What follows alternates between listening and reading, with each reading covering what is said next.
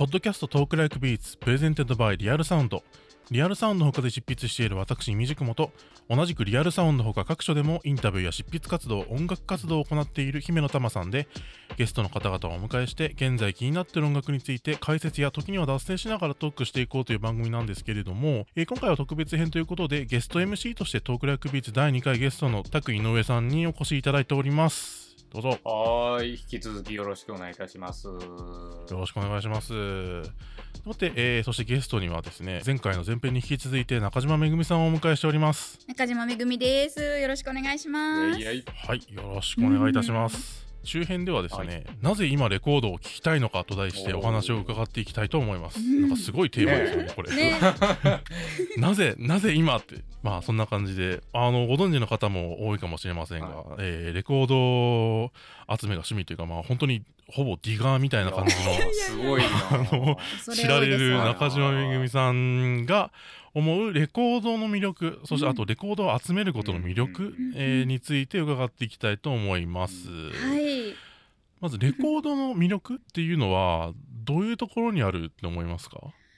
そうですね。よく言われる、かつ私ももちろん思うその音がやっぱりいいとか、温かみがあってとかっていうところはまあもちろん軸にはあると思うんです。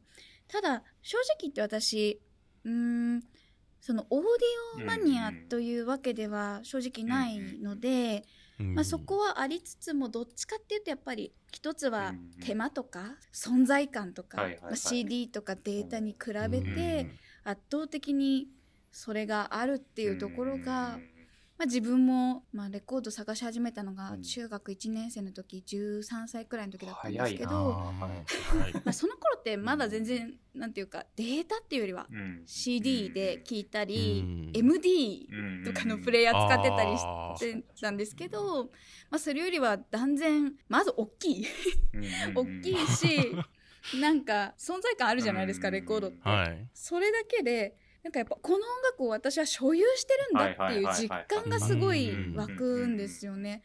なぜかわからないんですけど、やっぱ今指先でもうベッドの中に潜りながら指先でパッパッとスマホで、まあこれかなっていう感じでサブスクピッてやれば聴けますけど、レコードは、まあ少なくとも寝っ転がったままでは結構無理かなみたいなかけるのが。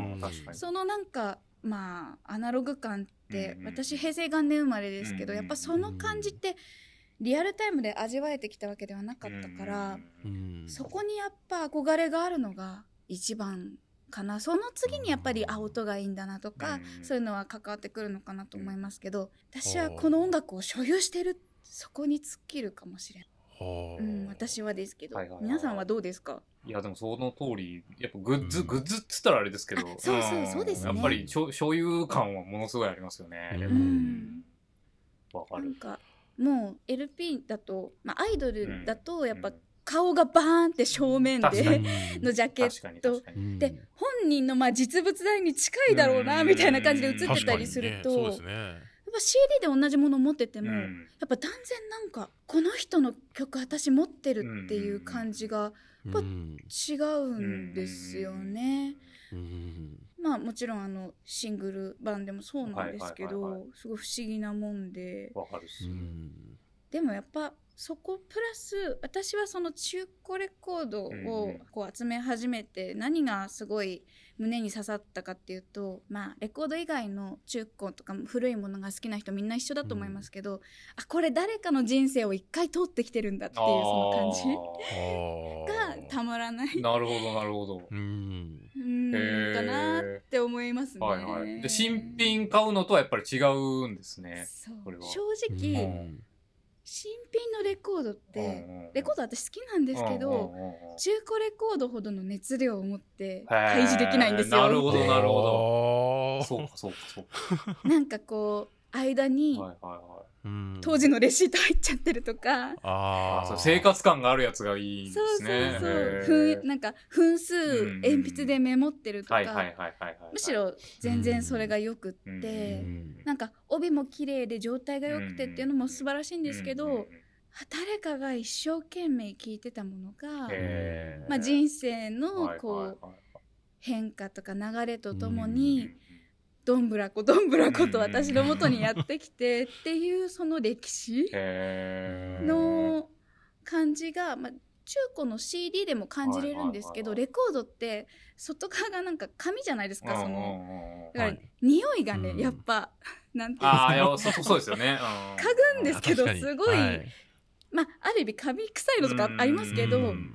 匂いとか含めてわあうん十年経て私のとこに来たかっていう。なるほそこ含めかもしれどな。ない、はいはい。私ははい。骨董品収集みたいな感覚なんですかね。うん。近いと思う。だからどっちかっていうとうん。そのレコード屋さんで探すよりも私がまあ茨城出身なんですけどうん。茨城にいた頃はうん。まあもちろんハードオフとはいはいはいかそはい。のジャンクコーナーにずっと行ったりとかあとうんおじちゃんおばちゃんがやってるようなうん。リサイクルショップ。を巡ってもう山のようにあるところとかを巡ったりしてうん。っていう人と人が関わってた時代の音楽だな。人から人の手に渡ってるなっていう感じがレコードはさらにあるっていううん。そんな印象ですかね。ううん。ん、なるほどな。なるほど。今もう全然手間がいらない時代にどんどんなってるから、うんその、うん。私より若い世代もやっぱそこに憧れるのかなってぼんやりは思いますよね。やっぱね。あーそっか。逆に針を落とすっていうあのうん。行為が大事ってことですね。うん。うん。うん。なんかそんな簡単にはいかずうんうん。扱いもちょっと大変だし、うん。確かに。うん。手がかかる感じがいいのかしら、うん。わかんないけど。うん。私はそこは好きですね。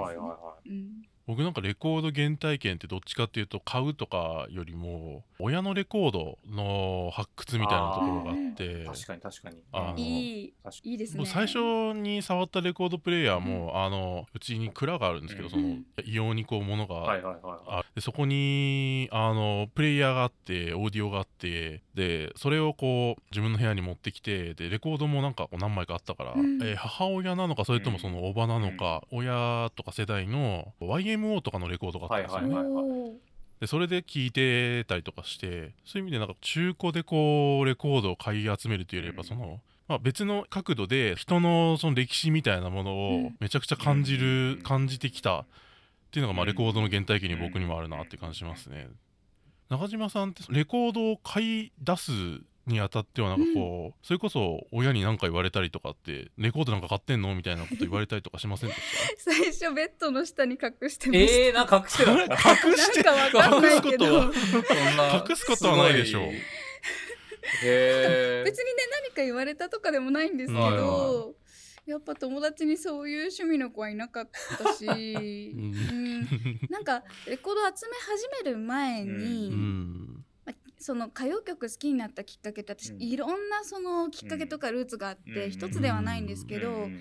具体的に物を集めようってなったのは、うん。8センチシングルの方が先だったんですああね。なるほほう。ど。まあ、世代ではあるんですけど、はいはい。まあ、徐々にあのうん。マキシシングルみたいな感じですね,、あのになっていって、はいまあ、触れることもなくなっていったんですけど、うん最初あの私の母親がやっぱり80年代を青春時代うん過ごしてた人なんで、うんあーなんかお母さんが若い子ってどういう音楽流行ってたんだろう、まあ、うん。そもそも私も89年生まれだけど、うん。自分が生まれた頃の音楽ってって思った時に、なんかたまたま親の用事でついていったハードオフでうん。8センチシングルがいっぱいバーって入ってる箱を見つけて、そこにウインクさんとか工藤静香さんのシングルはあちょうど889年ぐらはいいのはいはいはい。「愛が止まらない」とか「はい寂しい熱帯魚」とか工藤静香さんの「メタモルフォーゼ」とかいっぱい入っててそれを買い始めてででも待てよ。これよりなんか大きいのあったんだよねその前の時代ってぐらいの感じだったんですね。私は家で親のレコードはチラ見しかしたことなくて、なんかあったような気はするけど、うんうんうんうんっていうところで親に聞いたら、うんあレコードっていうのがあってねと。はいはいはいはい。多分ハードオフにも置いてあるんじゃない？みたいに言われて うちプレイヤーなかったんですけど、はいはいはい。買い始めて。プレイヤーより先に物を。先プレイヤーなかったしなんかプレイヤー欲しいみたいなことまではなんとなく親に言い出せなくて。なんか恥ずかしいかったですね。なんかなんかなんか自意識が働いちゃって。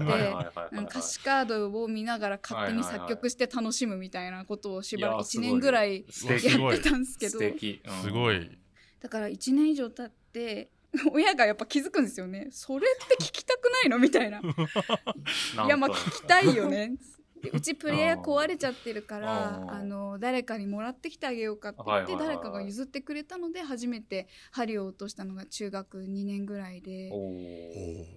やっぱその針の落とし方とかも全然わかんないしレコードの持ち方もわかんないけど、はあ、このとのこの手のかかる感じ音楽聴くのにこの、うんうんうんこんなステップあるんかみたいな、うんうんあの感じはやっぱ忘れられないですね。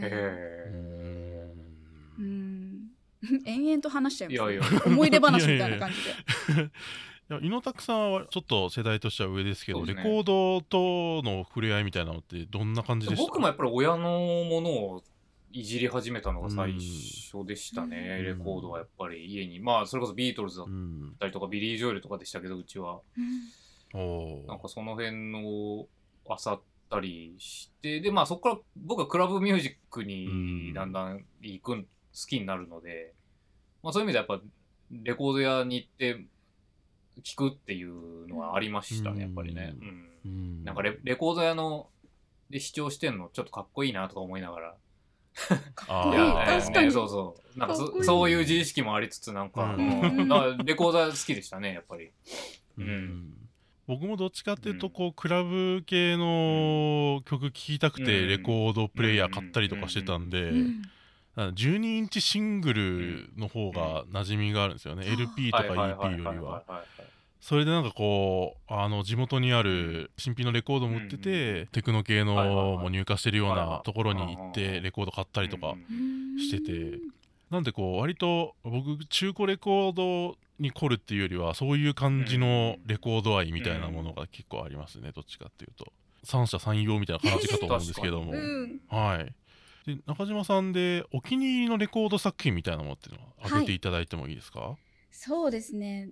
どれをまずあげようかすごく迷ったんですけど、うん。私初めて、えーとうちの地元のデパートの催事場に来た移動レコード屋みたいな、はいはいはいありますね。ところではいはいはい。うん初めて買ったすごい状態のいいレコードっていうのが、おにゃんこクラブのメンバーだった河合園子さんはいはいはいはい。のファーストアルバムの「おー園子」っていうアルバムはで、その時ははい。もう中身分からなかったんですよね、うんどんな曲が入ってるかはちょっと分からなくて、ジャケ買いしたんですけど、うん。そこから結構やっぱ「おにゃんこクラブいい」ってなって。でやっぱその歌謡曲好きでもちろんそのうん。松田聖子さんとかうん。すごくプロフェッショナルなアイドルの皆さんも同じくらい好きなんですけど、なんか85年から87年っていう2年半くらいのすっごい短い期間なんだけど、うんうんうんもう蛍光色びみたいにビシバシとその時代を反映したグループアイドルっていうところでうんものすごいなんかうん。しかもいっぱいメンバーいる中にソロデビューしてる人がいっぱいいてそこからソロデビュー作品を追っていくと何十枚も作品があって沼じゃんと思って。う んその時沼っていう言葉はな分かんなかったかもしれないけど今の感覚で言うとそれでもう本当に手当たり次第おにゃんこ関連のレコードを集めていったんですね。へでその中でもお気に入り作品は正直言って山のようにあっー。てもうそのソロデビューしてる一人一人でもう一番いいアルバムとか上げていったらキリがないんですけどその本体のうん。おにゃんこクラブのうん。オリジナルアルバムでうん。3枚目に出た「パニック・ザ・ワールド」っていううん。2枚組かなのレコードがあるんですけど、はいはいそこにうん「夏休みは終わらない」っていう曲が入ってまい。して、まあ、作詞はもちろん秋元さんで,、うんうん。で作曲が高橋健さん、うんうん。アレンジ佐藤潤さん、うんうん。でこの他にもめちゃめちゃいい曲いっぱい入ってるんですけど、うんうんうんこの「夏休みは終わらない」これはもう私グループアイドルの曲の中でお中島的最高峰ってーいうか。もうめちゃめちゃ好きな曲、はいはいはいはいなおかつ、まあ、CD とか、まあ、今スマホで手軽に聴いたりしても、うん同じ感動があるんですけどこの曲に関してはレコードで聴くのが一番その時代の空気が含まれてる実感が得られるんでですよね。理屈ではないんですけど、うん。なんかその時代は私は生きてないんだけど、うん。撮った時こんな匂いがしてたのかなとか、うなんか時代の温度感とかが、はいはいはいはいなんか理屈抜きに伝わってくる感じがしてうんこれソロのアイドルのレコード聴いてる時とはまたちょっと違うしなおかつめっちゃピッチが合ってるアイドルのレコード聴いてる時とも違う感じが得られるんですよ。みんなずっと音程がちょっとフラットしてるんですよね。そのいや確かにさっき聞いたんですけど、す はい割とフラットしてましたね。うんうんうんうんうんあのフロントに4人はいましてうん。内海和子さん永田瑠璃子さん、うん。岩井由紀子さんまりなさん渡辺まりなさん。うん。で多分すっごいその歌を勉強してきたのは内海和子さんがフロントメンバーでは一番その、すごく歌が上手、うん。で歌が上手なメンバーが引っ張ってはいるシーンはあるんだけど、ほとんどのメンバーがやっぱフラットしてるんですよね。うんうんうん。でやっぱそこが肝でこの曲自分でもこの感じ出したいこの時代の雰囲気出してみたいと思って練習するんですけどまずソロではこの感じ全然出ないんです。あーピッチ合わせて歌おうとすると、はいはいはい夏休みは終わらないが持ってる空気感が全く出ないんです。なるほどな。だからもうレコードで聴くあの空気感と集団で歌っているっていうこととちょっと音程が気持ち低めになって。塊としてドンとくるっていうこととか、うんまあ、サウンドも含めて全部がなんか私にとっては奇跡なんですよね、奇跡の。この曲知ってる人はいると思うんですけどレコードで聴いてほしいですね、うん。はいはい。味がすごいってことですね。じゃあね。そうんうんうん。全体的なその空気感。今はやっぱり何でも直せるし、うん。それがすごくあのいい効果を生む時もたくさんあると思うんですけど、うんあの何とも言えないせーので撮ってる感とか。そういう感じも含めて、はい。あ時代の音楽だなってすごい思うので、まあ、この他の曲も含めて、その歌ってるおにゃんこさんはその、もともとアイドルを目指してなかった人とかもたくさんいるかもしれないけど、うん。もう演奏してる方とか、うん。作ってらっしゃる方はうん。全員超プロフェッショナルが集まっての学園祭みたいなもんなんで。すごいんですよね。なるほどな。これはも私の人生の根っこに根付いてるような感じの一枚ですね。うん、ピッチが合ってりゃいいってもんじゃねえと。そうこんなピッチの話を熱くしたの初めてなんですけどいやでも。この話めっちゃしたかった。そういう時ありますよね。うん。うん。直しちゃうとなんかつまんねえなって時ありますもんね。不思議ですよね。それはすごいなんかありますね。当然正しく歌うのが、うん。歌を歌うものとしてのうん。心構えとしてはうん。必要だとは思うんですけど、うん。そういうところじゃない、うんまあアイドルっていううん。世界観の中でも、やっぱあとまあユニゾンだからといって全部声が揃って一人に聞こえるような、うん。その感じじゃないの方がいい時もあるんだそう確かに。う。うん。ん、なんかそのいい意味でのバラバラ感とか、はいはいはいはい。うん、それがすごくこの一曲に詰まってる、うん。あとなんか塊で歌ってると、うん。匿名感があっていいんですよね。あその個人が出ないっていうか。はい、うん。そう。すごい匿名性がはいはいはいはい。あって、うんでもソロパートもあるからその時なんかいっぱいなんか1,000人くらい集まってる体育館、うんたった一人にスポットライトがパッて当たるような瞬間があったりとか。そっか、ドラマティックなんですね、なんかね。うん。はいはいはいはい。そのドラマ性。うん。やっぱそれはうん CD でもいいけどレコードで聴くとよりドラマチックにはいはいはい。豊かに聞こえると思いますね。それって多分結構本当に最近のアイドルの曲って一人一人うん集団で歌ってても一人一人マイクで収録してると思うんですけど、うん。おそらく当時はせーので歌ってる場合もあると思っていてねえ。でそういう時ってやっぱり音変わるんですよ。倍音の出方がやっぱり複数人で歌うとだいぶ変わるので、うん。あの味はやっぱソロで収録してると出ないですね、うん、だからやっぱり当時のレコードで聴く感じってやっぱ違うんだと思うんですよねきっと。うんうん。うん、単純にマスタリングもまあ違うだろうし、はい。うん、なんか時代感って絶対あると思いますね、それは。ううん。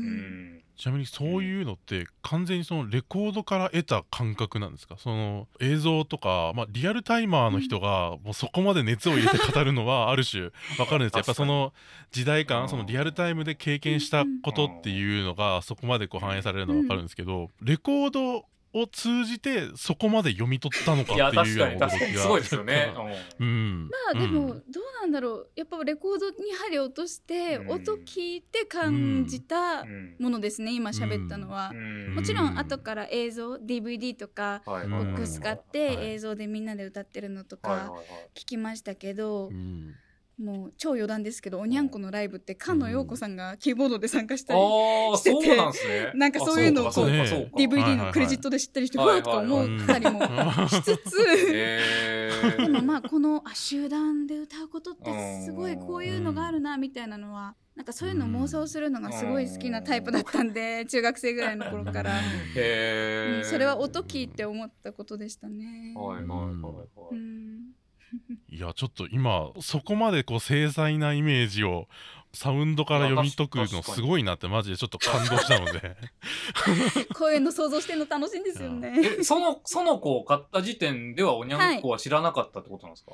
えっと、おにゃんこクラブっていうものがあったっていうはいはいはいはいはい。のをその工藤静香さんの CD を買ってる時に母からちらっと聞いうんうんてなるほどと。うん。でその時はうん。ガラケーだったんですけど、うん。うんなんか調べられたのかな、うんでファンの人が運営してるサイトがあって、うん全員のこう、はいはいはい。会員ナンバーとか、あとうん。楽曲データベースとかもあるサイトがあったんですよね、そこから知ってでメンバーの名前とかだけは覚えてたんで、うんうんレコード屋で見つけたら、うんまあ、ジャンクコーナーでも移動レコード屋でも買うようにへーまあでもちょっと移動レコード屋さんだと1枚の値段がすごい何千円だから決め打ち1枚とかでしか買えなくて、うんそれで選んだのがその子だったっていう。へえ。もうそこからもうマリナさんソロとか。ゆうゆうとか、まりちゃん後ろ指とかいろいろ集め始めましたね。そして友達には言えずみたいな。ベッドの下に隠す。ちょちょっと、ベッドの下に多少後ろめたさがあったんですね、なんか。なんかわかんないけど。へーまあ、その当時流行ってる J-POP とかも聞いてたし、はいはいはいカラオケでそういうの歌ってたりもしてたんですけど、うん私はでもこっちの方が好うんきなんだよねっていう後ろめたさありましたねなんかね。なるほどな。ちなみにこうすごい溢れ出るおにゃんこ愛でもういっぱいなんですけど、他おにゃんこ以外で何か印象的なレコードとかって結構ありますか？そうですね。その今まあこれ撮ってる時が春なんで今こう聞きたいなっていう観点かつ、まあ、うんボーカルが素晴らしい。でレコードで聞くとより素晴らしいっていうのだと、最近桜田淳子さんの化粧。がはい私の中ですごいブームで、で化粧って桜田淳子さん2回リリースしてるのかな？あの78年に「二十歳になれば」っていうアルバムが出てて、はいはいはい。そこでこうみゆきさんからの提供曲プラスみゆきさん中島みゆきさんの楽曲のカバーのアルバムみたいなのを出されてて、へーそこで歌ってからの3年後に歌い直してなおかつアレンジャーも大村雅明さんに変わってニューバージョンでシングルを出されてるんですよ。多分78年にうん。桜田淳子さんがそのみゆきさんの化粧をカバーしてからうん。ライブとかでも歌う機会がきっとあったんだと思うんですね、うんライブバージョンが残ってたりして、歌い込んでからうん。それを再度シングル切るってあんまりないじゃない。ですか。はいはいはいはいでそのシングルの方の化粧のうん。歌い方とかうん。ボーカルがめちゃくちゃ素晴らしいと思っていて。おー、なるほど。その原曲リスペクトももちろんあるんだけど、はい。もう何の気負いとかてらいもない自分らしい声の発し方をしてて、なおかつなんか大きいビブラートをかけるとかともあと、うん。涙声で震えちゃってるとも違う、うん。女優さんをやる人だけにしかない声の揺らぎみたいなものがあると思ってて、えー、すげえ。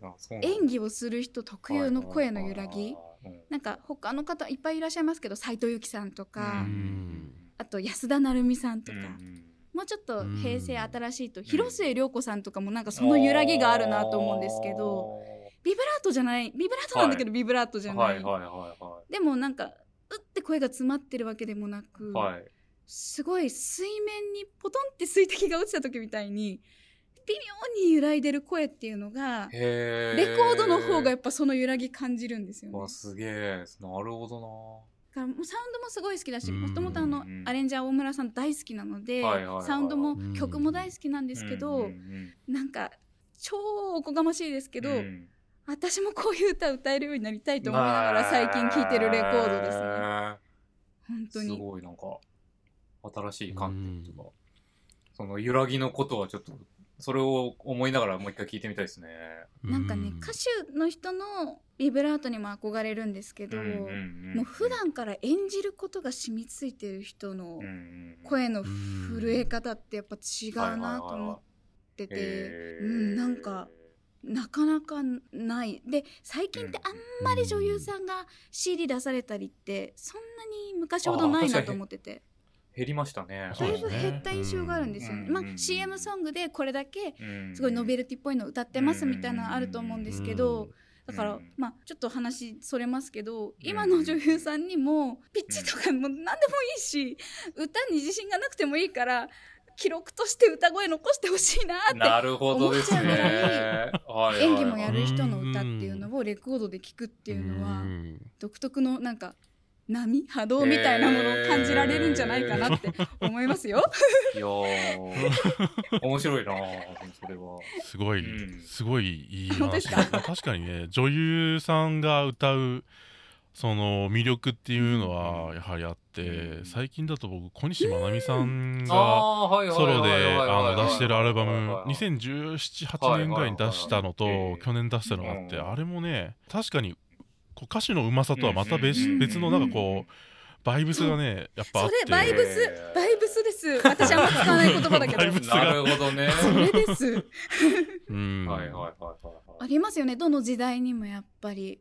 なるほどな。うん。というわけで、えーそんな感じで、まあ、あくまでレコードの話なんですけど、でまあ、ここまでは割とこうレコードの魅力とか、あのお気に入りのレコード作品の魅力みたいなのを語っていただいたんですけど例えばそのレコードで聴いてみたいアーティストみたいな、まあ、レコードで出てないけどこの人をレコードで聴いてみたいなみたいなそういうものってあったりしますか？私はうん最近の曲って意外とレコードで出てるじゃないですか。まあその流行ってるからなのかわかんないんですけど、アナログ化されてるものも多くって、うんあと当然その80年代までの楽曲はレコードで聴けたりするんですけど、最新アーティストとかっていうわけではないんですけど、うん。私は自分がうん青春時代にリアルタイムで聴いてたど真ん中の J-POP をうん。どんどんレコードにしてほしいなと思ってますね。その辺確かに穴かもしれないですね。一番大体うんレコードがない2001年くらいかはいはいらはいはい。2008年くらいまでのはいはいはい。うん。あの中島美嘉さんとかうん。浜崎あゆみさんとかうんははい。されてるのかなって思うんですけど、はい。うん。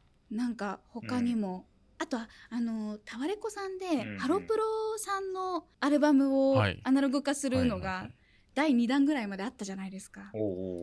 新品レコードにそこまで心を打たれない私でも、うんうんうん。やっぱあやのファーストレコードで持ってるっていう嬉しさとか、タンポポのファースト私レコードで持ってるっていう嬉しさってやっぱあって、その頃のなんかボンボンブランコとかボンボンブランコはいはいはいウィンズさんとかはい。その辺のもうあディスコグラフィー見てるとうんこれ全部レコードで再発してよって思うああ、な確かその辺はなさそうだな。頼むよってはいはいはいはい。ないっすかうん。ねそういう流れは。一定の需要はあるのかなと思いますけどね。でもそのハロプロさんのアナログ化もうん。今も続いてるかなと思ったら途中で止まっちゃったのかな。それとも第2弾ぐらいまでって決まってたのかわかんないですけどえ待ってうん続けてって思うぐらいやっぱ嬉しかったから そのくらいのうん2000年代のはいはい。J−POP レコードで聴きたいうん持ってたい ってのはやっぱありますうね。